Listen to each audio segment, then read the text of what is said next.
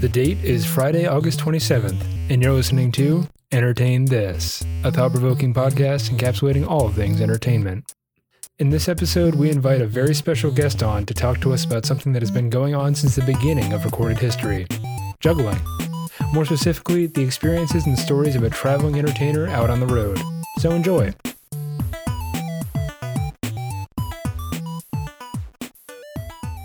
Welcome, ladies and gentlemen, to another episode of your favorite show on the internet, encapsulating all things entertainment. You've already guessed. It's Entertain This.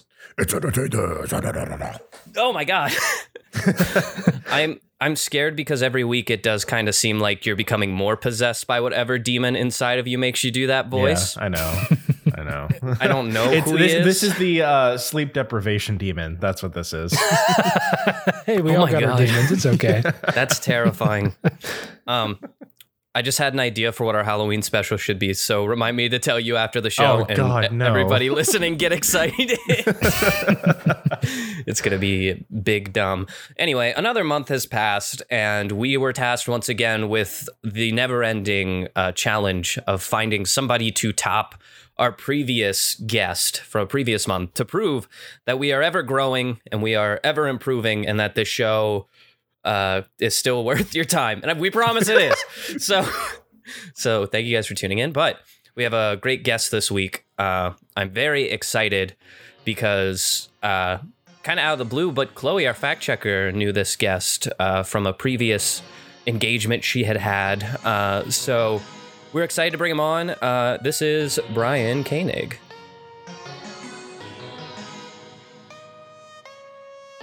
Hey, nice to meet you guys. Hey, welcome, welcome, welcome. Uh, Brian, you have a very interesting life, uh, and I didn't give too much away in the cold open, but uh, we would love to hear just like what you do, why you do it, and what you got going on. So if you want to give a little introduction, uh, floor is yours. Oh, sure. Yeah. Hey, thanks for having me. First of all, uh, nice to meet you all. Um, yeah, I, my is Brian Koenig. I'm an entertainer, I would say, but I'm I'm a juggler. Um, I've worked for circuses, uh, operas, schools, fairs, libraries, done just about every type of gig you can do as a um, a gigging entertainer, um, from high profile to low profile. And uh, yeah, I'm on the road right now. That is so cool. Um, Just I to guess be clear, you're not a juggalo, right? I'm not a different. juggalo. Uh, Okay. we, we- we run in the same circles sometimes, but you know. I thought I misheard you there because of the he's, wagon. he's not a juggalo, but everywhere he goes, people do know the part he's playing. just to be clear. um, so you said that you've worked from high profile to low profile. I'm I'm interested in what qualifies as a high profile juggling gig. yeah. Because I can imagine what a low profile juggling gig is. Probably Sure, like sure. What, what, what do you think a high profile juggling gig is? I guess high the highest profile that I can think would be like the like the circus, right? yeah, like Ringling Hmm. Brothers, like Cirque du Soleil. maybe even the Mm. president's in town. You you do a little you do a little juggling act for him, maybe. Yeah. So I know what a low profile is, and I assume that a low profile is like kids' birthday parties and things like that. Um, if there's Mhm. a lower profile, I would love to know. Uh, oh, a, a lower a lower- profile? I, oh gosh, yeah. I mean, I think it's like the number of people at the birthday party, right? Yeah, like you're the right. time I sho- showed up, showed up to this like like party place where there's like hundreds of kids for this birthday party. I'm like, oh, it's gonna be a rocking show. It's like, yeah, it's a birthday party, but it's gonna be fun. And then uh, they take you to the private pizza room in the back, and it's for this family of a grandmother, a grandfather, father, mother, and two kids. And I did the entire show hour long for those six people. wow. So- Wow. I don't know. I don't know if that's I don't know if that's lower profile than like possibly like a show for like five or six 45 year old men. yeah, that'd be that'd be pretty first. weird. um, but a high profile, I have to assume, is like the circus or whatever circuses are still kind of Yeah. out there. Like Um, Ringling like- Bros, Cirque du Soleil. Barnum and Bailey, things like that. Yeah. I think Cirque du Soleil is probably like the highest profile in, yeah. from what I could think Uh, yeah, I'd say it's the highest profile that's like that people would know would know of, like off the top of their heads. Cirque du Soleil is definitely like an established sort of thing, and you know people pay lots of money to go see Cirque, and they they take care of their artists in general. Um, it's not the most money you can make as a performer, but like it's for that kind of a thing, it's pretty unique. Yeah. So- I I'm very interested in the fact that you said that like it's the highest that we would know of. That there, like, actually scares me because I don't want to be hunted down by any like secret organization of jugglers by like finding out too much, you know? Yeah, I'd say it's kind of funny because I, I guess you know there's it's like terms of you think of like what you can make the best living off of. I guess would be a higher profile. I mean, if you want to talk, talk in terms of most exposure, like halftime shows, if you're doing it in front of the largest crowd, like like seventeen thousand people in an arena, um, you know, any TV any TV spots. There's some some jugglers who open for like professional comedians, Uh, but um. One of my highest profile gigs, I would say, was uh, I worked at the Metropolitan Opera uh, l- uh, a couple years, 2019, right before the pandemic. And uh, yeah, so we were in a show there, an opera called Akhenaten, and they featured 12 jugglers throughout the entire thing. And we were on stage two and a half hours out of the three hour production Wow. and um, juggling to Philip Glass music. So it was, uh, it was pretty high profile. I, That I'd is say. pretty high profile. Yeah. I don't know if there's like a sort of secret underground like group of people who just want like jugglers at everything they're at, but you always see like in movies at those like fancy like black tie like weird parties, they always have like a juggler there for some reason who's also just walking around juggling and it's like part of the ambiance of the party.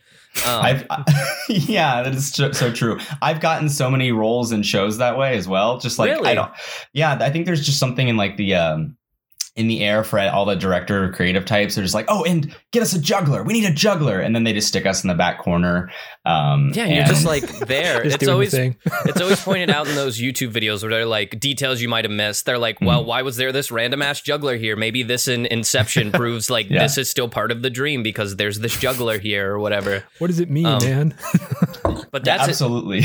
so so that leads me to another question, which is um I guess going into this, for some reason I had only considered like you being a live performer, but um what what all spans of work have you like done?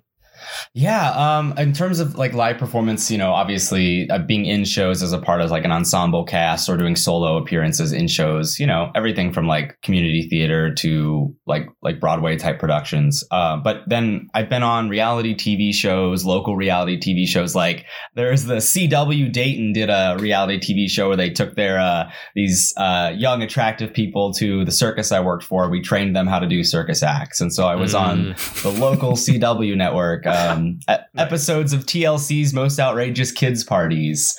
Um, I was in a documentary about Whoa. ventriloquists one time in the background. I don't. Very cool. You get a little of everything.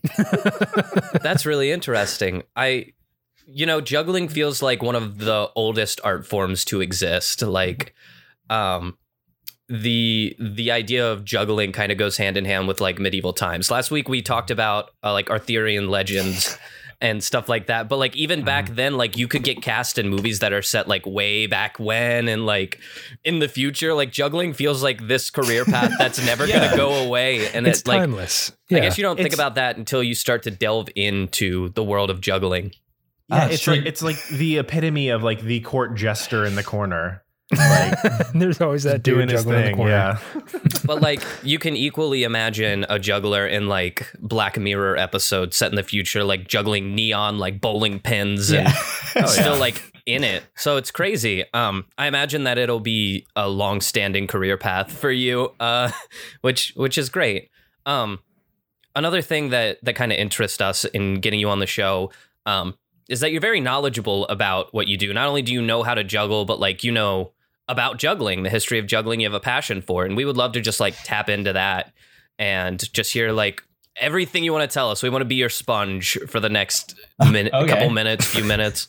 I should have brought my, my the books with me uh, because There I are have a bunch. There's oh, there's a lot. I have There's there's, a lot everything. of books. Yo, there's a juggling book, and it's not as valuable now because they've done a reprint of it. But it was called Four Thousand Years of Juggling, and they were selling for hundreds of dollars, like three, four hundred dollars, because they were so limited in print. People were collecting them that weren't even jugglers. This is So- like this is exactly what I mean. Like four thousand years of juggling. Ever since like we learned how to stand upright, the next thing we learned was how to throw shit in the air and Yeah. catch it. And that's incredible.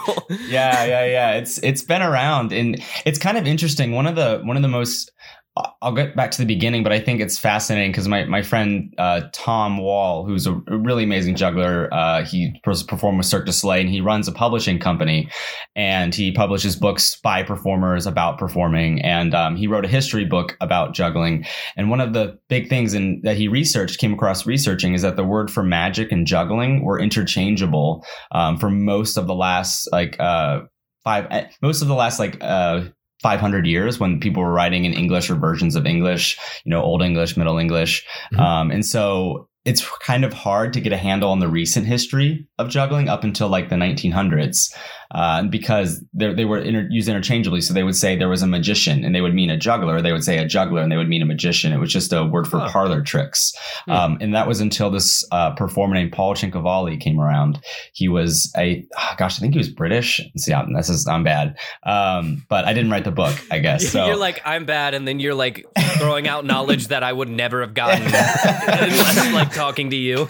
Yeah, this guy, this guy, he came around and he was, uh, it's funny because people know, like, you know, if I said Houdini, you would know exactly who I was talking about, mm-hmm. right? I mean, you'd have an idea. Mm-hmm. And he was as he was as famous or more famous than Houdini in his own time. He was uh, just so wildly famous as a performer, a live performer, uh, because he would do amazing feats. Like he would balance a cannon on his face, and he would juggle like like rifles and stuff. Um, and like he would do crazy stuff but he was very specific that he wasn't doing magic he said what i'm doing is real i want people to know and he basically forced the term juggling to mean what he did which yeah. was balancing and throwing and manipulating objects and not um, deception and misdirection yeah, so. I, that's something that I hadn't considered when you had mentioned that they're interchangeable. I was like, oh, well, that makes sense because, like, I guess I gave too much credit to magicians. Like, sleight of hand is sort of a form of juggling. Yeah. Um, but yeah, I could see like definitely it discredits a magi- or a juggler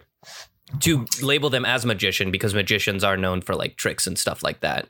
Um, I, I had a friend in high school who also was kind of involved in circus stuff, and he used to do this. he said that like he was in, like he's into drugs. He was kind of he was kind of involved in circus stuff. He kept sneaking well, off to the I, bathroom and throwing some bowling pins yeah. around. You know, well, he was one of the bad kids that my mom told me to stay away from.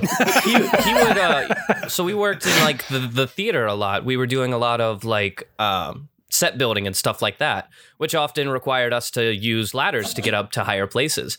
And then I remember just one day, I was maybe a freshman when he was a senior. I walked in to paint a set and I was like, I can't find the ladder. Where is it? And somebody just pointed like out past the curtain. So I opened the curtain and this kid has a 12 foot ladder like balanced on his chin. Yeah. I'm like, what the hell is going on?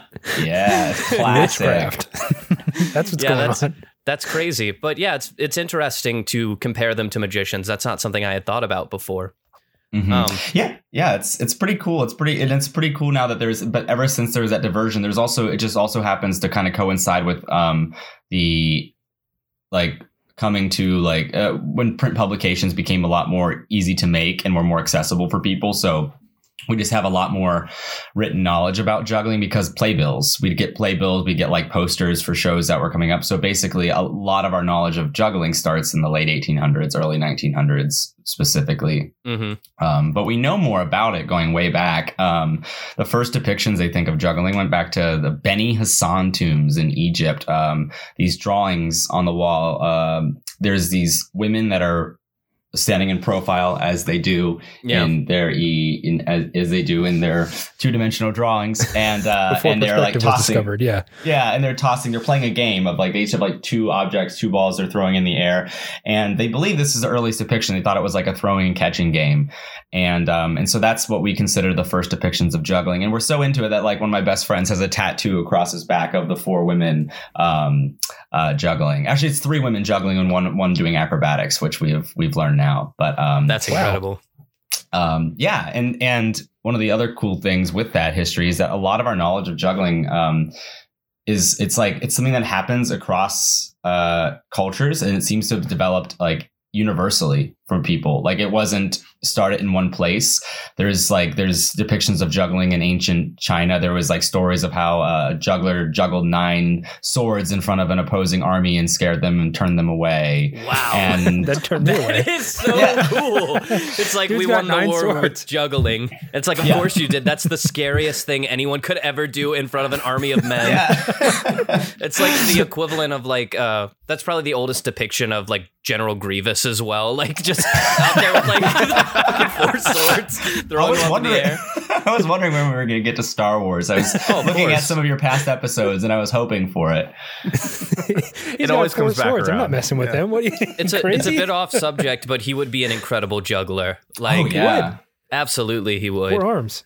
Um, but yeah, that's so cool. Like to defend yourself with just juggling and for that to scare people. It would scare me if I was lining up to fight somebody and he started juggling four swords for sure. No thanks. yeah. So Sometimes it scares people in the sense of like, hey, don't go near that juggler. Uh, come here, kids, go over this way. But that's, Right. that's the best I think we get these days. A sort of side question, though I do want to continue down the path of the history of juggling just because I'm already super into it. But um, yeah, I'm here. uh, kind of a side question since we're on swords. Um, what what would you say is maybe one of the most dangerous things that you juggle? If if not Mm. swords, if if swords, then like, are you also into like the sword swallowing? I know that's often how like jugglers end the whole sword juggling thing. Yeah. Uh, yeah. So, uh, danger, uh, is obviously a thing we get asked to do. Like, oh, do you do swords? Do you do knives? Do you do chainsaws? Chainsaws, yeah, Yeah, yes, chainsaws. yeah.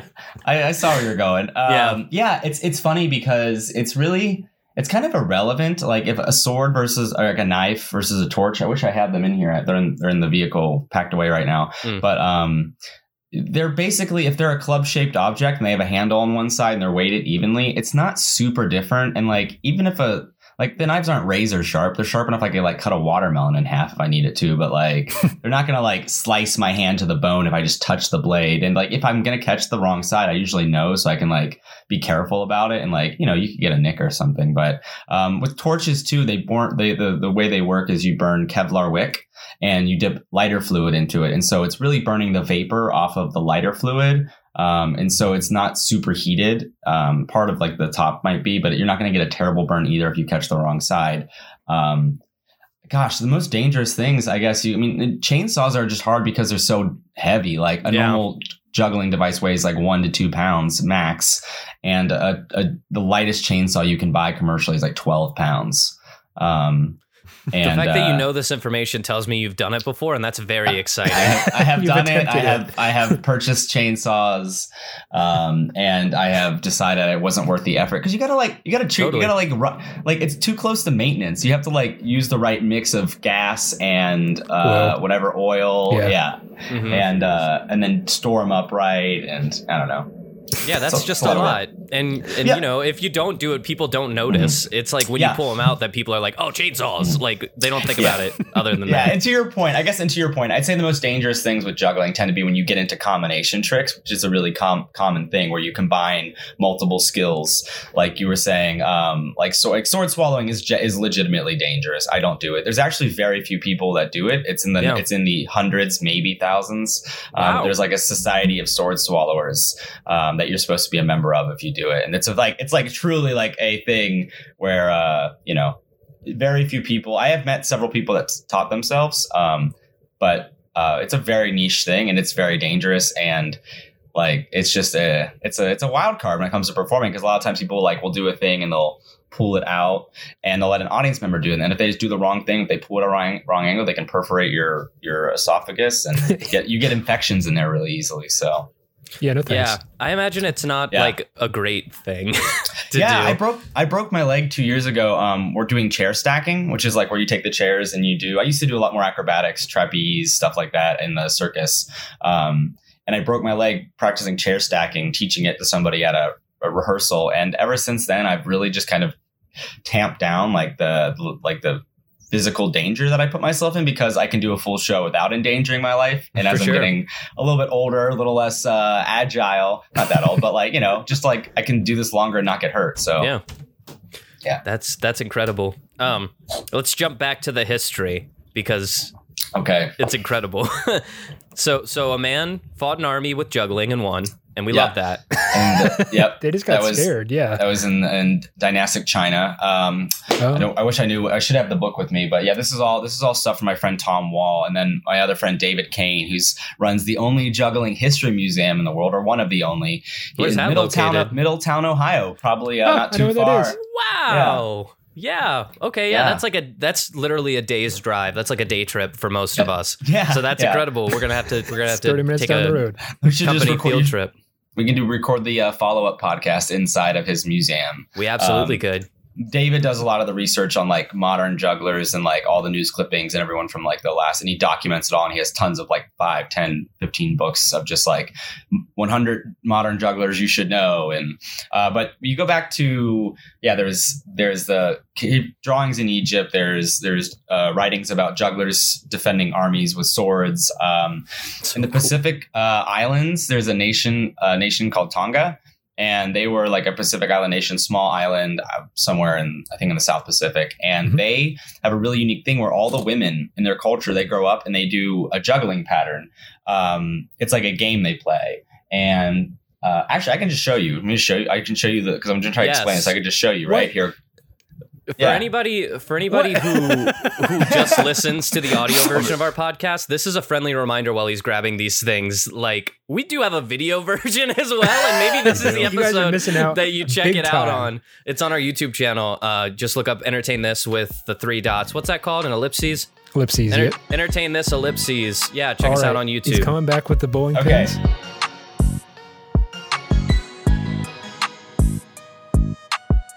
I, I didn't want to do this with pins because it's harder to do and I'm plugged into a wire, but I don't have the balls with me. So, okay. so, a normal juggling pattern is called a cascade and it Yeah. does crossing throws like Oh. this. There And you, I mean, if you don't flip them, they just go like that. But on in the Pacific Island nation of Tonga, these women would play this game, and all the all the girls are taught this game, and they would just do a shower pattern where you throw in one hand and you catch in the other, which is what a lot of people think of juggling and how juggling's done in cartoons, where like where one hand does all the throwing Oh, and one hand does all the catching. right. That. and so, wow. And he just really did it. Yeah, uh, and so um, What so incredible do morning that. we're having. I know. These girls would do that, but that that's like a harder way to juggle. And they wouldn't do it with just three; they would do it with four, five, and six nuts. They have these nuts on these like large nuts on the island that they would that Mhm. they would practice with, and that was like a game. And like all the women, from girls to like older women, still play this game. It's like a it's a fun thing, but and that's been going on for generations. They don't even know how long. So. It's one of those things that's ubiquitous. It just kind of, it just happens and is Yeah. and and is around. And then you get up to the 17, 1800s. There's like the the juggler of Notre Dame. There's like that story about like a juggler who performed in the Cathedral of Notre Dame for, uh, uh, like this, like for uh, the statue of Jesus or Mary or something, and it was some like very religious significance. Um, yeah, and then up to the modern day, you know, jugglers uh, in circuses and birthday parties and in operas and in yeah, I don't know why I thought that the story of the guy juggling um, in Notre Dame was gonna end with the statue crying, but I just did. Oh, I think it Uh, does. I think it does. I think that's the thing. Is that it? Yeah, Yeah. he like juggles and then like the statue of Jesus like weeps or something, and everyone's like, "Wow, juggling." Um, You know that's Yeah. one of the shortest verses in the Bible. It's two words. Jesus wept or Jesus wept. and that's Yep. it. Yeah. I didn't know that. Sorry, tangent. I was I would say the writers nailed it on that one. Yeah, they were like, you know what? No This is rewrites. This is good. I don't think we can get more powerful than this. Um, I don't know why, but as you were kind of discussing the history, you kept saying like juggling books, and there's something very attractive about this mental image of a juggler juggling juggling books. oh yeah. oh, Like that just feels like a thing that once that many happens, it may That's a- fix global warming. I don't know why. it's actually kind of funny you mentioned that because I kind of left out like the whole modern era of juggling from like now back to like you know pre World War One Let's talk about it. And- Let's get and- into it. yeah, Let's get deep like- in the trenches. One of the Hey, come on, Uh, man. yeah, and uh, with that, there was like um, this whole generation of jugglers for probably maybe 30, 40 years, where like the way jugglers performed late 1800s, early 1900s was a style called gentleman juggling, um, or like dinner, like dining room juggling, where basically they would just perform with everyday props that people Mhm. were used to seeing. So instead of clubs, they'd be doing like lightweight chairs and they'd be balancing tables on their face and they instead of like balancing a thing on their head they would do like a candelabra with like candles lit on it. Um, and so it was really common. They would do like a top hat a cigar and like a cane. And there was this whole like generation of jugglers that would just use common props before we had people start manufacturing these swanky little plastic doodads yeah and uh, yeah, so you know, uh, and So- books, books were a thing that they would juggle. You know, books, paper, newspapers, balancing. You know, It's whatever they could find, really, right? So is that yeah, is that considered like I would have to assume just from the information you've already provided that that is more difficult because the weights are so different between the Mhm. three objects. Also, if you've ever tried to throw a bowler cap, it is impossible. Those things are so difficult to do literally anything other than sit on your head with. Mhm. Um there was a while where I had gotten into Charlie Chaplin impersonation, like impersonating. Yeah, I was trying to learn like all the hat tricks that he did and everything, all the hat hat juggling. That's a whole thing. Yeah, Um, I yeah, I have two that I wear in the show, and I juggle both of them. So So, so okay, let's get into that for a second, just because this is going to pique my own curiosity, my own Sure. my own disgusting uh, fascinations. Do you do like the hat juggling, like Charlie Chaplin, like rolling it down your arm, rolling it like back up, and yeah, I'm Of course, I'm like yeah. I dabble, I dabble. Yeah, I'm Right. not like a hat juggler. It's not my main discipline, but I use it as a character element in my act. So Yeah. like I'll do a couple of tricks where like I'm. I'm like I'm throwing the hat, uh, catching on the foot, kicking it back to the head. But the secret with the hat thing, and it's probably the issue that you had, is you probably didn't have a heavy enough hat. I have a That's- specially made Nils Pole bowler, hundred percent wool, weighs about a pound and a half, two pounds, and it's just it's meaty. And uh, yeah, but you can, but that helps with all the flipping. And if it's not like that, it's not going to be stable in the air. It's not going to roll on your body. Um, so I bet all you're 100% right. Yeah, absolutely. But I, you know, I you- even found the bendy cane and everything.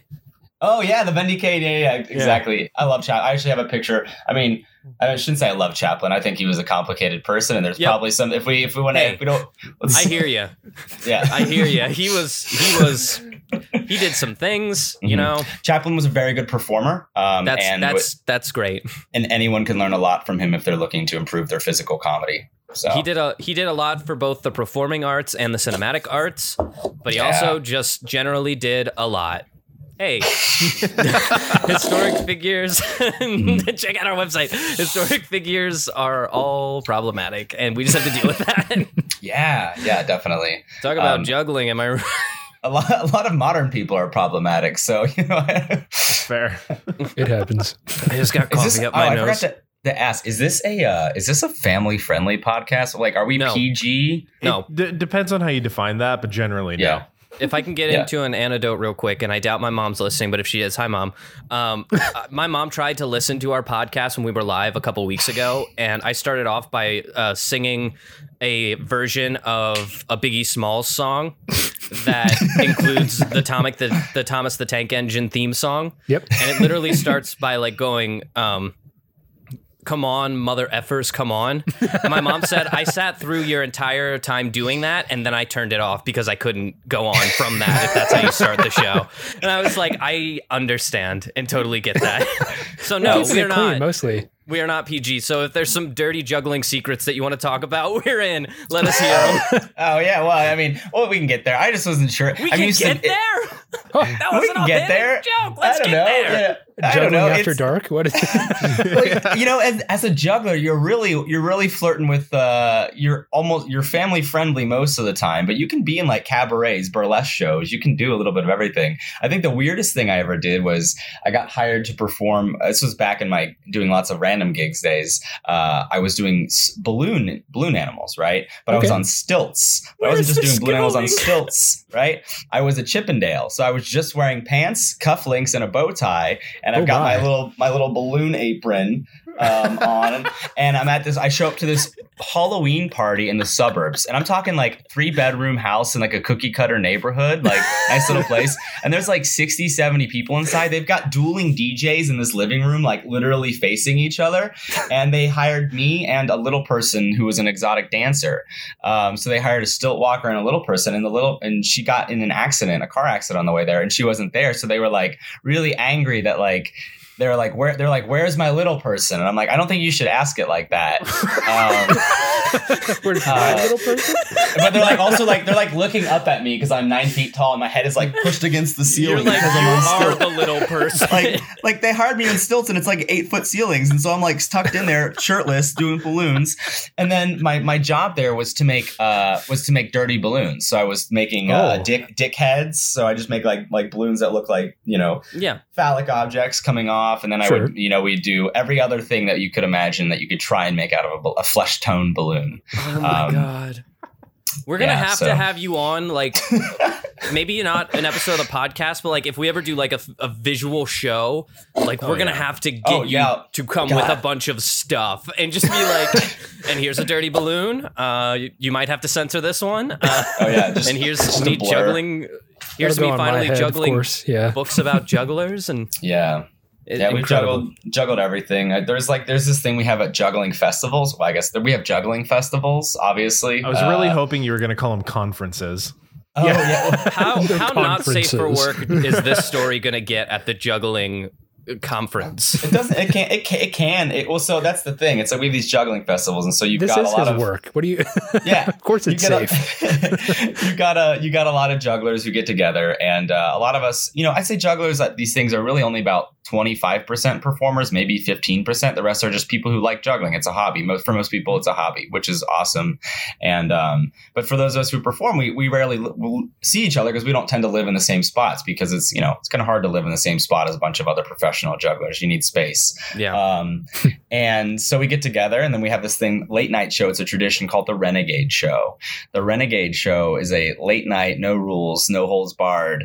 Uh, trick show that usually happens in a bar a couple blocks away from the convention where anything goes. And uh and the i think the the the the motto is it better be short, funny, or good, and you can say and do whatever you want. So there's often nudity, uh, there's uh, you know there's swearing, there's drinking, there's uh, bodily bodily fluid tricks. Um, now it's a little tamer these days because of like cameras and, and stuff. It's not not as not as raunchy, and some Leave your places cameras at the door. yeah, some places are like uh, no frontal nudity, please, and we're like okay. Um, fine. Don't be fine. Whatever. I guess. Yeah, but so we, we but then we'll get together and we have all these dumb ideas like I don't know what can you if you could take a circular object and place it on your head, where's another place on your body you could place it if you weren't wearing anything? You know, whoop, just put it down here, or like uh, Yep. you try like toss something across the stage and like catch it in your butt cheeks. Incredible. Um, yeah, just things like that, dumb things like um, you know, yeah, just it's good, it's a good time, it's a fun time. the title of this episode: Brian Brian Koenig juggling but sexy. There you go. You can just use the you can just use the, the part where I'm just jamming my hand into my into my Perfect thumbnail. Let's cut it right there, guys. Incredible. Um, so a question that I kind of got while while listening to that, um, especially when I think it was when you had said that people are taking up juggling as a hobby. Um, anyone who was interested in like taking up juggling as a hobby, what are some tips that you would give like a new juggler or a nude juggler, whichever you prefer. A nude juggler. yeah. Uh, for a nude juggler, I'd say do it at your own house. Um, Don't do it on Uh, That's streets. safe. use the correct use the correct set of balls. Um, you know. Now, if you can Uh, juggle your balls, uh, yeah. You should probably see a doctor. Yes. honestly. Yeah. um, yeah. So I, it's so it's really cool. I when I started juggling, which wasn't that long, it was 2005 ish. Um, I got really lucky because it's coincided with the birth of YouTube, Mm. and um, and so juggling uh, was basically like only discussed on like internet forums, like like like weird uh, like what do you call? Chat rooms and stuff. Yep. And then YouTube came out and gave people a place to upload videos and like it exploded. And I was like, I was one of the many early adopters of like in the juggling community of using YouTube to share videos and get feedback on my juggling. And that's how I learned. And Huh. nowadays that's super common. That's like what everybody does. You learn things from YouTube if you Mhm. want to find something out. So there's some really great tutorials on YouTube. My friend Taylor, Taylor Glenn, uh, you can find her if you look up Taylor Tries. She'll probably be the first result if you look up juggling stuff anyway. But she does a bunch of really good tutorials, just basic juggling, and then like every one of like a library of like 23 ball tricks that you can learn. And um, yeah, you can do it with tennis balls, lacrosse balls, baseballs, balled up socks, oranges. Um, you know, whatever you got. Three equally weighted objects would probably be the thing. As we were saying earlier, different weights is very difficult. So So I imagine, and correct me if I'm wrong, boys, but everyone's tried juggling before. Like Oh, yeah. even if even Yeah. if like you knew that you couldn't, you threw three things in the air and you were like, I'm gonna catch all three, and then you don't, and it goes everywhere. Your mom yells at you because you broke something. We've all been there. My Um, brain can't do it. I have two hands. There's three objects. yeah. One of them has the to third stay one? in the, the air. brain Like has to like, okay, where's the trajectory and all that? It's like I couldn't do it. Yeah, I like, certainly what the can't do hell? it now. So, what would you say is the most common mistake that people make when, like, they're like, "I'm gonna juggle"? Do you think that's the most common mistake? Is they just decide, just or gonna do you it? think Like, like, yeah, deciding they want to juggle is the biggest mistake. I don't need, Mistake. I don't need Wouldn't any more recommend it. competition. that's totally fair? um, yeah, no. Uh, the biggest mistake is people think they start with three, uh, when in reality you start with one, and it sounds really reductive. But you just basically want to take one thing, and uh, juggling is one throw. Like the traditional, it's just this throw. It's just this throw again and again with three objects. That's a cascade pattern, right? Mhm. But if you just practice that, like that's a thing you needs to be like you're not looking at it, you know, you're like it's going in and out of your peripheral vision. I'm tossing around for those of you listening. I'm tossing around a AC adapter for um, a USB cord. It's it's, Small it's still, handheld object. Yes. it's a small working. handheld object. Um, I could have used the. I have my egg cooker here. I could have used that, but um, It's kind of random. You're just taking things off your shelf there.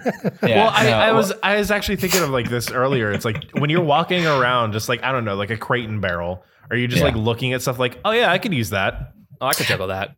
yeah, I, I think as I've gotten older, I do like it's kind of like when you like climb on things when you're younger, like I just want to climb on everything. Mm-hmm. Um, and now it's like, yeah, I, like if I see something I know I could juggle, I won't, you know, whatever. But i I will go out a lot of times, um, and when I'm looking, I'll just like go do a lap around like a Marshalls or something, a place that has random stuff, and be like, oh, maybe that's like a good ball, or like you'll find like a nice thing to spin or a funny object that like like I had a friend who does a routine where he balances a platform, like a stick on his face that has a, an acrylic platform on it, and then he has one of those dogs that you wind up and it does a backflip, but only after like 30 seconds. And so he's like, it's like this really big build where the dramatic music is going, and he's balancing this platform in the face, and then the dog does a backflip on the platform. Mr. You just, you just never know when you're going to stumble into something like that. So I'd like to say, like, I'm always, I'm always on the lookout. That's incredible. Yeah, um, you might not know this, but I'm going to tell a little side story here. Yeah, let's Um, do it. One of the first parties that I went to with Alex, and I think Michael was there too, but this is like, this is the event that brought us all together. So, We're, um, we're party animals. We party all. Yeah. and We've gone to like two Yeah, we party parties before, and then one of them we all happen to meet each other at. So very serendipitous. this is a uh, this is a golden memory if there is such a thing in my in my brain but i remember alex was doing uh, magic Uh-oh. tricks and i love magic tricks because I, I don't know how to do them because they really are magic to me I barely remember this because I remember. If I can add in real quick, my oh, roommate Oh, please was my roommate was way better at the time at magic tricks. Yes. but he was an asshole about it. So like he would do a magic trick, and then if you weren't impressed, he'd get upset with you. So I was drunk, and I was like, like, "I'm gonna do magic tricks, but really bad." They so still- keep that in mind as this continues. Th- look they still impressed me okay i don't remember if it was you or, or the other guy that was doing them but i saw some magic tricks that night and my mind was blown and i don't know how they work but i think that if i may draw this back to the uh to the actual topic here is like juggling to me is that particular level of like wow factor. Because i i personally i can't juggle. Anybody that can do a thing that i can't do i'm like wow that's pretty cool. Where'd you learn how to do that? Like i want to know everything about it but um, just to watch somebody do something that i can't do is is the magic in and of itself really. So Yeah. um, Yeah, juggling juggling is magic. We'll That's- that's that really- much. That's really nice. And I think it's funny though that in that story you guys touched on a really funny topic in the the community, which is like jugglers and uh, magicians don't really get along.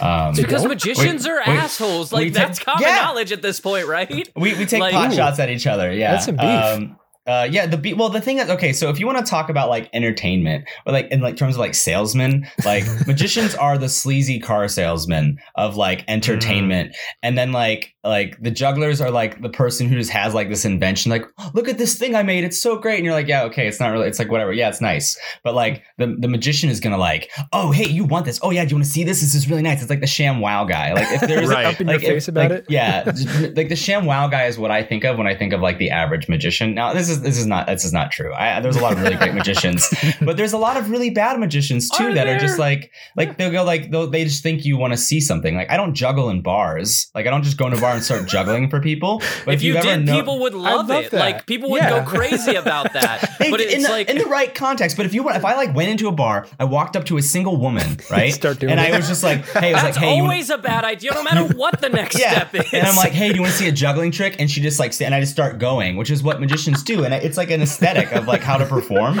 It's But like, get like, the fuck out of here. What do you? like they just like think that they're like, I, my, they just think that they're entitled to your uh, attention in a I way think- that I don't yeah. think. And jugglers are more just like, I'm having fun. Look at me, like Can over in the all- corner. the four of us, can we all agree? Um, no, we you know can what? never agree. There's Sorry. there's another podcast out there uh, called My Brother, My Brother and Me, and they hate jugglers. They like famously. What? I love base- my brother, my brother, and me. And I didn't know they hate jugglers. They are way against jugglers. I've listened to every single episode of theirs, and sort of earlier on, they had to like squash their beef with jugglers because for a while they were like, jugglers aren't allowed to listen to our podcast. what? Um, Why? yeah, that's like a thing that they did, but they've since squashed it. I don't, I don't know, remember why. I don't know, but we love jugglers here. We, Okay. if we can all agree, Yeah. fuck magicians. that's Yeah. our thing. I That's kinda our like thing. David Blaine and you know I mean, and that's fine. David Blaine But- is pretty cool. Okay. here's here's the biggest difference and especially sitting in this comparison of like the guy in a bar doing his performance thing a magician really is there to steal the attention of like one person and put the spotlight on them and nobody likes that especially in like the growing society of like anxiety being a huge thing and especially like social anxiety being this huge thing nobody wants to be the person the magician's messing with. Because the magician is doing a show but the magician needs a singular person to like do their show. Mm-hmm. A juggler like and i commend you for this you guys could be in an apocalypse away from thousands of people and you'll still pick some shit up and start throwing it That's and so i love that That's such a good point. Yeah, it is really interesting that like as a performance art, juggling exists external to the performance. Um, and magic magic doesn't really because magic is you can do it, but it's all about um magic is really interesting because of this. It's very like it only it only exists in the being seen right? Mhm. it's from a perspective from a situation whereas yeah juggling is um it can be external to itself. But yeah and it harpers really- back. It harpers What- back to that point that you had made before about like the guy who was like do not call me a magician because what i'm doing is real. It's Mhm. like magicians have to trick somebody but jugglers are just juggling Yeah, And- and I think it's really cool. that. I don't know if you guys have ever seen Penn and Teller's Fool Us. Yeah. Um, Yeah, not, I've not watched- to not yeah, i've not to watched every talk up some magicians. um, Penn's but okay. it, it's a really great example of like a lot of magic just has such a history and such like a people just know about magic and so so many magicians kind of do the same thing um, and they do the same kind of magic there's the up close magic the card magic the coin magic and the same tricks and you you buy new tricks and you pay to learn them from somebody else like it's a very kind of um, acquisition based kind of art form um, and then with like with Penn and Teller's Fool Us, they're truly doing something that's like unique. And like the way that they've always performed is they perform a magic a magic trick and then they will explain to you how they did it but sometimes yeah. they don't actually explain to you how they did it um, but they just do they make you think that you know what they're doing and um, and they make it fun and they make it so that it doesn't cheapen the magic where like yeah the reason magicians have the code of like never telling anybody how they do something is because they will they will ask you to see it again and if you show them and you tell them how they do it they won't care afterwards right yeah, like it devalues the trick Yeah. and they're all so like Mhm. interconnected that you can ruin somebody else's act by doing that Mhm. that's why the masked magician was like he had to stay masked because people were trying to like kill him for doing the shit that he was doing one last thing on on this on this subject is magicians like even friends of mine like you know they still won't they won't tell like friends that I worked with for years like uh, I'll see the tricks enough that I'll know how they're done or whatever. But they'll they won't they genuinely still won't like a, a friend of yours who's a magician who like does it professionally. They won't explain it to you unless you're another magician. They just Mhm. will kind of like it, it- and it's something that's so interesting. It's so um it's so like across the board. It just happens so consistently, and it's very interesting that they have that kind of cons- like concentrated idea of what their art form is and it's very unique that it's like so like so um so It's like intense Fight Club, I guess. yeah it really First rule about is Fight Club, you don't talk about Fight Club. So Right. yeah Mhm. um our sort of it's not a magician band if you're a magician you can listen to our podcast. Not that we really have any credit to tell anyone they can't listen. Please magicians if you guys just want to hate listen to us that'd be great. I will say i will say penn and teller do get a pass because they are every act that they've ever done they've been like we're about to lie to you. Um, so get Mhm. ready because Yeah, we're liars and that's Mhm. what we do and i respect that. I will say a sort of side story um, about penn and teller just because i this is entertain this and i want to share it with you guys they did a performance it's pretty famous you've all probably seen it uh, i believe it was on snl but it was like when they were like a lot younger um, and it was the anti-gravity performance. They were like doing stuff and then it would like float up and they were like everything you're doing everything we're doing is a lie see if you can catch what we're doing and like they do the entire act. They'd like do a card trick then they let go and the cards would all fly up in the air and they would like blow up a balloon and it would float up and um without it being like full of helium and they would like make a doll dance and you're like how are they doing all of this? And they're like just remember that we're liars and this is tv and everything on tv is fake. And then when they zoomed out it showed that they had done the entire act strapped upside down with the camera upside down as well so that it was it showed them like they were right side up but the entire time they were like expanded they were like hanging basically by their legs from this pole uh, and you're like holy shit they didn't do anything. They just like put a camera upside down and that was the entire act. Um, amazing.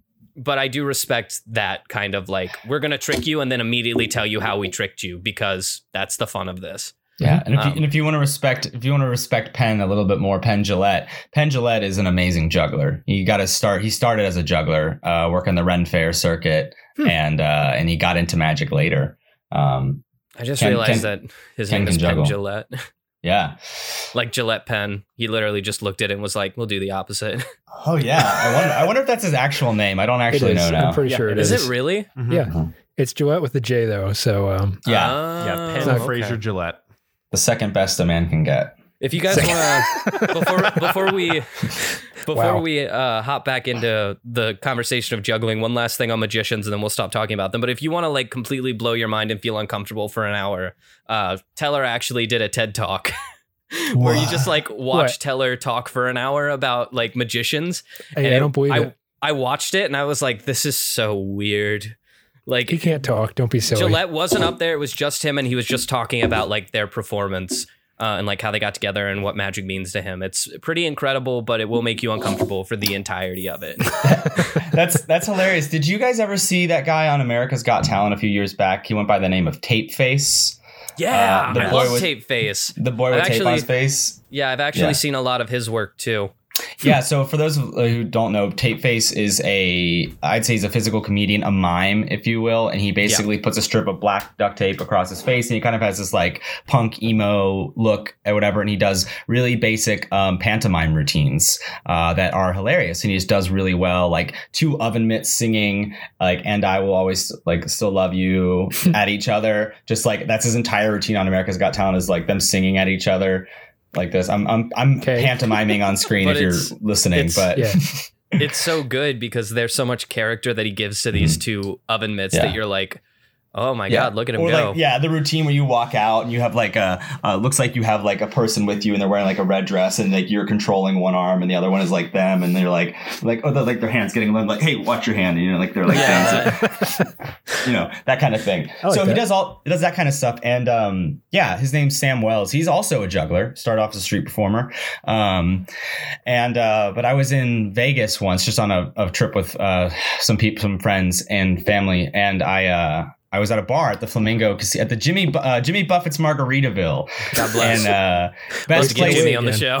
five dollar blackjack. So this is Jimmy Buffett's Margaritaville. You guys owe me a sponsorship. Five dollar blackjack tables. The dealers wear Hawaiian shirts, and it's just low key. Like you and yeah, you wait. You have to wait a little while to get a table, but we're there. And there's a bar right behind us, and I look behind me, and I'm like, I just look behind me. I'm like, oh, this is like back in his heyday when he first got his Vegas show after the show. He has a show on, on the strip. Um, and I see him. He's just standing over at the bar and he's Does in, in like the costume. Tape on his face? No, he doesn't. He's in costume okay. though, like because he's he just he does a show at the um, at the Flamingo, which is the attached casino, and I'm like, oh, that's Tape Face. So I just walk over and I was like, I was just introduced myself, and and he talked. We talked for a few minutes. It was just very jarring though. The first minute was like, first of all, seeing what his face looked like, and uh, yeah, it was cool. He was cool. And then we took. I was like, can we take a photo? And he was like, yep. And he immediately covered his face up, which was kind of brilliant. So um, That's very brilliant. Yeah. there's something, to be, something to be said about that. And also, talking about this is entertainment related. I think that type of act is brilliant because, like the Blue Men Group, you can have an infinite number of them. Yeah. You can put a guy in like uh, a black a black jumpsuit with tape on his face and spiky black hair, and in any country, and they do. They have like three people that perform as Tape Face now, and Hmm. they have tons of Blue Men Group that are just percussionists that are good at moving around. You know. Yeah. Um, yeah. So That's incredible. Okay. Um we're we're approaching near the end of the episode. oh we shoot, got about sorry. No, no, no, no. We got about like 10 minutes left. So this is just going to be like rapid fire Q&A uh for the boys and I. Just Okay. like questions uh if you guys have any, of course. Uh but my Absolutely. first my first question uh, is um if you had to pick like where you end up. Like I know that you're touring right now. Um which is incredible and we were very excited to hear that you got this gig because it sounds very cool. Uh I mean, you're living in a, ho- a hotel right now, which Yeah. you know, however you feel about it is still Yeah, yeah. cool from like it's our it's the rock and roll perspective. lifestyle, man. You're Yeah, doing I'm, it. that's- I- I'm working a county fair in Alpena, Michigan. It's not a bad gig. It's fine. I'm right by the Great awesome. Lakes. Nice. So We like very that. nice. Um, but but if I had if if you had to pick like a place that you ended up, like what's your end goal with juggling? Is it like sort of a Vegas show? Like what all would you want to be doing? Uh, end game. yeah, the, gosh, that's a great question. Uh, you sound like my my parents. Um, uh, yeah, there's a lot of different ways. Um, I really like being involved. I used to be the artistic director of a circus company, and I enjoyed that a lot. I think that juggling juggling is hard, and the type of performance I do is very physical. So I don't know that I'll do that forever. I would love to maybe have uh, an entertainment company that works on that. I would love to do more commercial work. Um, uh, I've done like juggling in commercials this year. It's like a fly for like sporting goods stores. They just have us juggling in the background. I would like to do more like like high quality work that pays better. That is a little bit more like uh, hit or miss, so that I'm not doing as many gigs. I guess is my Mm. ultimate goal. Um, and wherever that goes, um, I did a lot of library programs this summer. And that's like a really condensed work period, you know. So like it's like two months out of the year, summer reading programs happen, and you can do just tons of shows, and then you can make a lot of your income for the year in just that two months. And um, juggling's all about you. You're a juggler because you want the lifestyle, um, and you can have you can be very fortunate to have periods of time off if you get lots of good quality periods of time working. So, um, yeah, that's my goal is to have a, a more uh, a lifestyle that is that is a, a good pace for me. I think that's my Mm. ultimate goal. I know that's not a true answer, but No, it's It's good, good. enough. Yeah. It's a very good answer. Have you ever worked for like uh, Barnum and Bailey or anything like that? um, no. So there's there's still first of all there's still a ton of circuses that tour the country. Okay, uh, so lots of yeah, small that's, family that's the only circuses. circus I know about. Yeah, so- yeah, yeah. So there are lots of circus, small that one, circuses. is that one still out there? No, Barnum and Bailey Or- closed. I went to their final show. It was in um in uh, Long in Long Island. They did their final show in like 2016 or something. I traveled there with the owner of the entertainment company I was working with, and uh, we watched their final show. But they're not gone. They basically just had to restructure their their model wasn't working anymore. The way they couldn't use elephants, um, and so I think they'll be back as like a, a Broadway type show, a smaller show. They won't be an arena show, but they'll be like on stage, and it'll be um, a version of the circus. So. Mm. Okay, Gosh, yeah, that's cool. because I mean that's as far as I know. That's that's the extent of my knowledge about circuses. They have Yeah. elephants. They have the ringmaster guy with the Mhm. with the lion, and there's three rings for some reason. Yeah. Um, and there's also Barnum and Bailey used to have their own train. yes. So I was, I was like, Yes. That's I- that's yeah. my connection. I like But trains. you know that's my what? thing. Maybe I'll try and get you the photo of me doing like a, uh stacking somebody on my shoulders in front of the Barnum and Bailey train for the for the promo. Incredible. Um, I did that at, at like the the final show. See if Well, I I'm can gonna find keep the. I have to. So here's how we do the thumbnails. He's gonna frame it. Yeah, Oh, I'm gonna frame it. Probably no, I'm kidding. Um, it's not even like a cool train. It's just like an Amtrak that they rented out. But nonetheless, Mm-hmm. it is a train. Um, yeah, but behind the scenes, we have to like cut you out. Um, Oh, okay. Just have you as a thumbnail. Okay, okay. So Yeah. I'll send you. What But if I'll I send you? A, I'll send you a cheesy photo of me as a ringmaster. How's I'll that keep the train part for my own personal great. files, of course. Yeah, but um, You all have seen this already, probably. Who's Yeah. listening? what's what's a circus like nowadays? Do they still do like the elephants and the ring? They still do Yeah. like the classical circus experience? Yeah, so there's there's um the circus is a lot of different things now. There's still those small family circuses that tour around that are exactly like what you expect. They they do they jump every night. They travel to another city. They set up the small tent. It's usually a one ring show. They still have animals. They have a petting zoo. They do uh they are half family acts, half like, and then they bring in people and they all have their own trailers they live in and they do like classic circus. Then there's a lot of entertainment, a lot of entertainment companies that book circus style entertainment that you would book for a, a party or a corporate event, stuff like that. And then there are like Broadway style, like Cirque du Soleil, Cirque Dreams, Cirque, like higher production quality uh, circuses. So Mhm. um, it's pretty, it's pretty, it's pretty healthy actually. There's a pretty robust circus. Um, uh, what's the word I'm looking for? Environment. Very cool. Nice. I did not know that. I'll have to go Yeah. check one of those out. Yeah. Yeah. Comes it comes with the a lot of people practice aerial arts now, like as like a hobby. I've seen like that. a lot, That's of, a lot really of cool. studios of yeah so there's that and so it's just kind of there's this like uh knowledge and people do like all the instagram like acrobats and stuff you know so there's there's a lot of that on tiktok so it's kind of got that realm too which is cool It's entertainment. It's all over the place. Very cool. Yeah. Yeah. So so then at what point in your life then were you like juggling is something I can do for a career? yeah i was when i was 16 when i first started doing it for money i was i, I was aware of this entertainment company in cincinnati and i called the owner Shout out.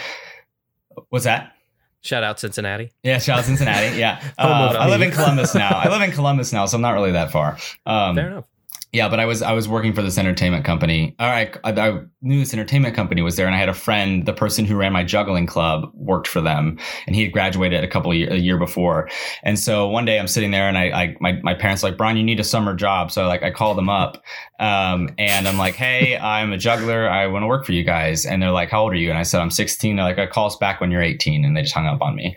and uh, and it just so happened that the guy, the juggling club president of mine, was in the room with that person, the the owner of the company at the time, and he said, um, he said, who was that? And he's like, oh, some kid named Brian that's that juggles. He's only 16 though, and he goes, oh, Brian Koenig, and and and he said, yeah, and I, one of my specialties is I juggle a lot of objects. It's called numbers juggling. Like I could do like nine, ten objects at a time um, Wow. in practice. Uh, so that was like what I worked on when I was younger, though, which is very notable like for a kid that can juggle a lot. Um, and he's like, now. oh, yeah, yeah, yeah, I guess so.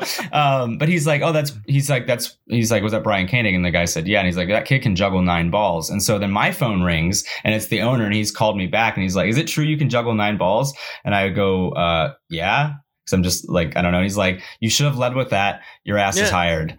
Um, Nice. So yeah, that's literally how I got my start. And then I started doing like lots of like, stilt walking, balloon twisting, juggling, uh, you know, all that kind of stuff. And then it just uh, morphed into what it is now. Yeah. So those were Very all just cool. like tricks of the trade that you picked up as you were going. Yeah, the more you did, the more work you could get until you were good enough at the one thing you like doing that you could work enough doing that. Gotcha. Love that. Yeah, that's Uh, kind of how you- uh, designer works too. Yeah. more Completely things you can do. You can do video, motion graphics, et cetera, et cetera. Then you get hired more. So Yeah, this it's all tools podcast looks great. trade. Looks great, Yeah. by the way. Hey, thanks. Uh, you know, it's it's been a passion project for a while. We have a really good team here who come up with all of our our stuff to make it look good. Yeah, Nick. um, uh, my my final question, uh, and the the boys may have another question as well, but I have this one. Um, just to kind of help you plug and to sort of sum up the end of the show. Please plug. We encourage it. Sure. And Michael, Michael kind of got into, or I think Michael asked a question that made you sort of mention it. But like you said, people are on TikTok and people are like out there on YouTube making videos and stuff. Do you also like contribute socially, like social media, like to get yourself out there? Is there a place where people can like go and see what you do and watch you perform? Yeah, sure. Um, uh, just to plug, um, I'm on Instagram. That's where I do the most stuff. Brian throws up. Um, Brian with an I. That's so good. God, you're such a That's cool so guy. good. Well, I tried to. It used to be my name, Brian Koenig, but it was too hard to spell, so nobody followed me. And then eventually, I changed it. Um, the same reason, like on my Venmo, my Venmo is Tip Brian. Like when I plug it in my street shows and stuff, like Alright, you know, you just good. get it. That's Yeah. very good. Not that All I'm right, plugging my. I'm I'm plugging my Venmo right now. Yeah. Um, win. all those people with money that just want to send it to me. Uh, no, but um, Not me. yes, there I do use juggling. Um, I've gotten gigs through social media. Uh, one of my be- my best paying gigs was commercials that I did. Um, I didn't get it personally through social media, but the guy. Uh, a friend of mine is a stunt man and he is a juggler as well. And they contacted him to do stunts for this commercial. And he then got booked for something bigger, which was to be Daryl's stunt double for The Walking Dead, which is a crazy cool gig. Oh, yeah. Um, yeah, and then he passed. So then they're like, they had wanted juggling though, because they found out he could juggle. So they had storyboarded it into the commercial. Uh, and he'd already brought on his other juggling friend, and that juggling friend knew me. So then they brought me in. And so just friend of a friend. But because of social media, I got that gig. Um, and yeah, there's some there's some jugglers that just do social media work. There's a juggler named Josh Horton. He does uh, he's got like half a million subs on YouTube, and he started off doing Instagram juggling trick shots. So um, it's a it's an avenue. I don't go super hard on it, but I like using Instagram just for fun and for doing light promotion. Yeah, for sure. Cool. Hope we're So not throwing yeah, up too much. Hey, that's that is such that is such a cool username. I went on a kick maybe a week or two ago, just changing my username on Twitter like every five minutes, just seeing what was available. oh, the yeah. best one that I found was, uh, and it might still be available for anybody out there who wants to take it. It is at Yo Mom's Pool Boy. Was one that is still available. Uh, raunchy there. yeah, so if you guys want it, feel free to take it. Um, there are a bunch out there that are really cool, but that's that's really that's very cool. Koenig throws out, yeah, or, yeah. or Just, Brian throws up. it's, Brian- it's um, people remember it. It's simple. I, I like it. So Yeah, um, yeah. cool. All right, so Thanks for uh, with with that being said, we're gonna end the episode with our favorite segment, which is the quick this. Um, Michael, I believe you hosted last week, so you are going to lead us down this avenue. Yeah.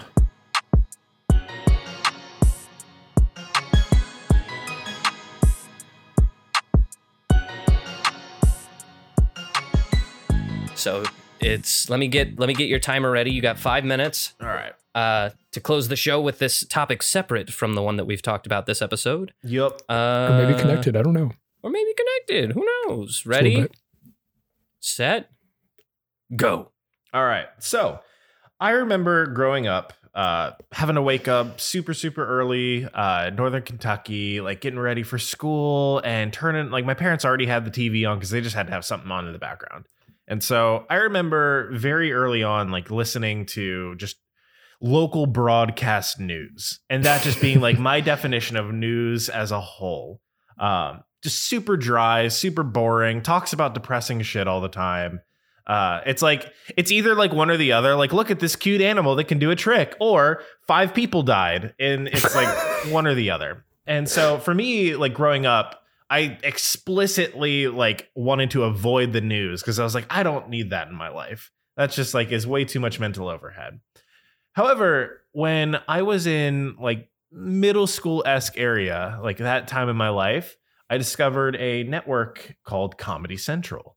Uh, Comedy Central, well, as we all know, was a host of many fantastic shows. Like all of the Mhm, different, like Comedy Central presents comedian shows, which all of those are still absolute gold mines. Um, eh, South Park is the classic. Uh, but then I believe right after or right before South Park came an interpretation of the news that I became a very quick fan of.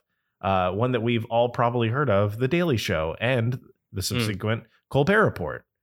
Um, these two shows were probably my first ever introduction into anything political.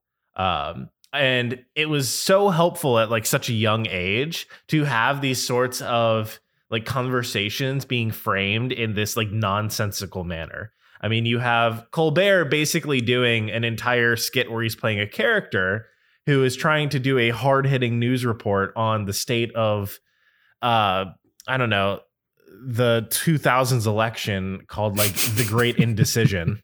Uh, hmm there was another one with Jon Stewart. He specifically had a segment on his show uh, that when the war in Iraq started, that would go on every single week called Mess O'Potamia. Uh, Hmm. And it's just like these spins, uh, like these two comedians and all of the other correspondents that they brought on. Um, are so incredibly good at framing the absurdity of the political world and the news world into a way that regular people can interpret it. Um, because, like, how many times have you just gone into like I don't know, like a hairdresser or like a bar or something, or even like the gym, and like Fox News is on, and it's like It oh, always is. especially Why? nowadays. yeah, especially nowadays. And it's like it's all just so incredibly dry and depressing and all of this shit. And it's like I just want to go back to the days where I could turn on Comedy Central and have two fantastic comedians telling me about how like the first ever time I heard the meme of like Mitch McConnell looks like a turtle. He does. Um, and it's true. yeah, and I think one of the biggest and most special things about it is the two comedians at the core of it, uh, Stephen Colbert and Jon Stewart, um, both incredible comedians. Um, but one of the biggest things that they brought to the Daily Show and the Colbert Report that was very different from what they initially thought of the shows as was they wanted to bring in their own political spirit and their own ideas and ideologies into the show in a way so that way it wasn't necessarily to like uh specifically like poo poo on certain like political parties or whatnot but it was more so like there has to be a human element in all forms of entertainment there has to be some sort of human element if you are just constantly just like look at this guy he's silly like he said something dumb that doesn't make anyone laugh at Mhm. least not for very long it's bringing in that human element. I think the perfect representation of that is uh, Jon Stewart's uh, monologue that he did after 9 11. Um, just they went on a hiatus from the show for I think like 11 days. And it wasn't until like September. Um, like, I don't know. I think it was like the the 20th or 22nd? something. Yeah Okay. something like that. Um, and he opened the show completely, like dropped his facade of like I'm a comedian. It's just like I'm just gonna tell it straight to you, like this is what the world needs right now. Like comedy isn't gonna do anything for the people who died or anything of the sort. It's like we're gonna do our part to just kind of like bring, I don't know, bring bring happiness to the world in this time of sadness. Him and Mhm. Stephen Colbert, and it was from then on that like I noticed a very distinct change in myself, um, like from how I was able to interpret the political world around me. It's not just like it's all serious stuff, but at the end of it, have fun with it. People are stupid. People are weird. People say stupid For sure. stuff. But it all is real in the end, and it's all special. And I don't know. I I was I I had slept in uh pretty late this morning, and You're I not had talking like garbage. Let's be yeah honest. I here. know Like, it's a, no, it's a no. big Some it's a big stuff. step up. Spitting and- mad truth. Um, one thing that I thought was really interesting about those two shows, they always came on um, before Mad TV. That's what would it was. When I would spend the night uh, at my grandparents' house. So I, I wanted to watch Mad TV because at the time I was an idiot and thought it was better than SNL. Now I know better, of course. Um, but uh, I, so I would watch like that as, and I, I'm significantly younger than you, Michael. Um, at least in terms of like our age gap means that I was watching it at like eight when you were maybe watching it at like 11 14, right? yeah Or something like that. Um, so I didn't understand what the hell they were talking about. I just knew that they were funny and they talked fast and they had these characters. But I later learned like they are playing characters that they've Yeah, built absolutely um like they the stuff that they're saying is mostly said in a sarcastic light so if they're like getting mad about something they're pretending to be the other side that they disagree with and they're like do you see how ridiculous you look which Oh, yeah. is just like a tactic that i i absolutely adore yeah It's kind of a straw man, but at the same time, it's a comedic straw man. So Well, yeah, Yeah. And I think one of the like one of the funniest things that came out of this was uh like when Jon Stewart went on a old CNN show called uh, Crossfire. Um, Mhm. It's where Tucker So good. Carlson came from. best clip. yeah and they were trying to make ever. him look dumb Yeah, they were trying so hard to make Jon Stewart look dumb, and he's just like, I the show that comes on before me is puppets. Like Yeah. you're on an He's like, actual news actually network. he actually knew his stuff though. He was like, "Well, why did you say this on your show?" He's like, "Because my show's not real. Your show is real, and you're saying equally ridiculous things." Yeah. and they like cut him off, like took him off the show. right and then the, the other Yeah. thing that i absolutely loved was um, i don't remember his name he used to be a big broadcaster for i think fox but uh, he had stephen colbert come on Stephen Mhm. Colbert came on in character. Oh, I love this. Uh, and it was just like everything that this other reporter tried to throw at Stephen. he's just like, you know, I think, and just like completely took it for a completely like 180 spin. Yeah. And Yeah. it was so wonderful to watch. It's just like There's a YouTube rabbit hole to go down for sure. Um, Oh, yeah. watching them do their thing, it's incredible. we'll link those in Um, the show notes. That's right. Uh, so thank you so much, everybody, for tuning in. Thank you, uh, Brian, for coming on and you're so informed. It was so cool. We got to see some juggling. Man, what a Oh, what an awesome Yeah. what an awesome way This to start an the day. awesome guest episode. Yeah, I, I'm just looking back and remembering the last hour and 15 minutes. It's just like, wait, all this shit happened. Yeah. Chef's kiss. Um, No, I just say thanks for having me, guys. It was a great time. I didn't really know what to expect, and uh, it was a pleasure. Um, hope you didn't get sick of my voice. oh, of I get sick not. of my own voice, so I mean, Yeah, I get sick of Nick's voice too. Yeah, me If too. uh, if you if you want to go ahead just for the end of the episode, go ahead and plug one more time, uh, just so anyone who's ending the episode can immediately Mhm. jump to your stuff. Including Yeah. you, Feel free. Yeah, you can just find me. Check me out on Instagram or TikTok, probably at Brian Throws Up. Um, yeah, I've got a website, but you don't need it. Fair It's enough. li- gotcha. Very cool. Uh, if there is anything that you guys want to hear us cover, maybe something that we haven't covered yet, we love to take your guys' suggestions. We'll look into anything. I'll watch anything. We did a episode on uh, Blue Velvet once, and that was a fucking trip, but we did it anyway because somebody suggested it. If you guys got suggestions, you can uh, hit us up in our email. We are entertain this podcast at gmail.com. If you want an easier way of hitting us up, you can go to our website. It's entertainthis.net. Scroll all the way to the bottom. There's a little questionnaire that you can fill out. Equally, you can reach out to us on social medias on Twitter. We are at entertain underscore this. You can find us on Instagram. We are entertain this podcast. As always, entertain us so we can entertain you and you can entertain this. We'll see you guys next Friday. Peace. Bye. Special thanks to our guest, Brian Koenig, for coming on the show. Additional commentary on this episode of Entertain This was brought to you by Alex Steele, Michael Savoya, and Nick Mustakangas. Our showrunner and resident fact checker is Chloe Price. Our theme music is Fresh Rushful by Aaron Spencer, with additional interstitial music by DJW. Tune in every Friday for new episodes, and thanks for listening.